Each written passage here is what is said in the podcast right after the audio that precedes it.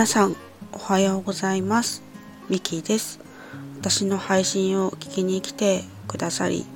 いいねやコメントフォローも本当にありがとうございます。なんか今朝は早く目が覚めてしまいまして私も娘もえっ、ー、と朝の4時ぐらいにちょっと起き出してしまいました。娘に関してはちょっと夜中怖い夢を見てしまったようで3時半くらいから起きていました。ちょっとね寝不足になってしまってるちょっと余談ですが今回もどうぞよろしくお願いいたします。えっと今回はですねあのフォローをさせていただいている笹さんの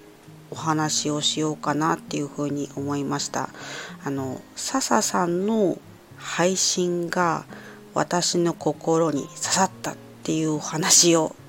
したいと思います。ちょっときおとといかなあの笹さんの配信を聞いていましてあのその中で絵本から学んだ大切なお話っていう配信を拝聴しましてあのなんかすごく感動したんですよね。あの笹さんのなんか思いがこう込められた話し方でなんかここ私の心をですねぎゅっとつかまれたような感覚になりました。でどんな話かっていうとあちょっと配信をあの説明欄にあの載せられればと思うんですけれどもあのサーカスとトムとベンっていうお話であの絵本のお話なんですけれども登場人物の名前をちょっと変えているっていうことでした。でトムとベンっていう子がいてで、まあ、サーカスなので練習している技が、まあ、それぞれあってで2人とも2分の1の確率で失敗してしまうっていうお話なんですけどもでこれを挑戦するか本番で挑戦するか否かっていうお話だそうです。で、えーと、とトムとベンがいてあのトムの方は挑戦してもあの本番であ本番で失敗しても技を挑戦するですねトムは。でえっ、とベンはあのお客様を悲しませないようにあの本当は挑戦したいけど失敗しない技を見せ続けるということですね。でそれでその話をずっと聞いていくと、まあ、トムとベンはお互いそれぞれ葛藤してお互いを羨むストーリーになっていました。で私が 感じたのはすいませんちょっと声がガラガラ声になっちゃいました。えっ、と話を戻すと私が感じたのはあのトムもペンもまあ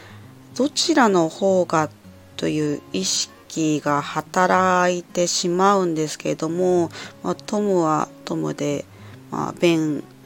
のようにやればよかったベンはベンでトムのようにやればよかったっていう風にこっちの方がっていう意識が働くけれども本当はどちらも大切な勇気だなっていう風にあに感じました。トムの方はあの挑戦する勇気でベンの方はあの守る勇気ですね。であの、まあ、この配信を通じてあのいろんな勇気があることを学んででそれぞれの勇気に大切さが存在するようにあのすごく感じたんですよね。そう。なのでなんかすごくあの私はこの配信を3回聞いてあの感動しております。笹さんとても素敵な配信をあの聞かせていただき本当にありがとうございました。と以上ですね。今回はこんな感じであのフォローさせていただいているあの笹さんですね。笹さんの配信が私の心に刺さったっていうお話をしました。最後までお話を聞いてくださり本当にありがとうございました。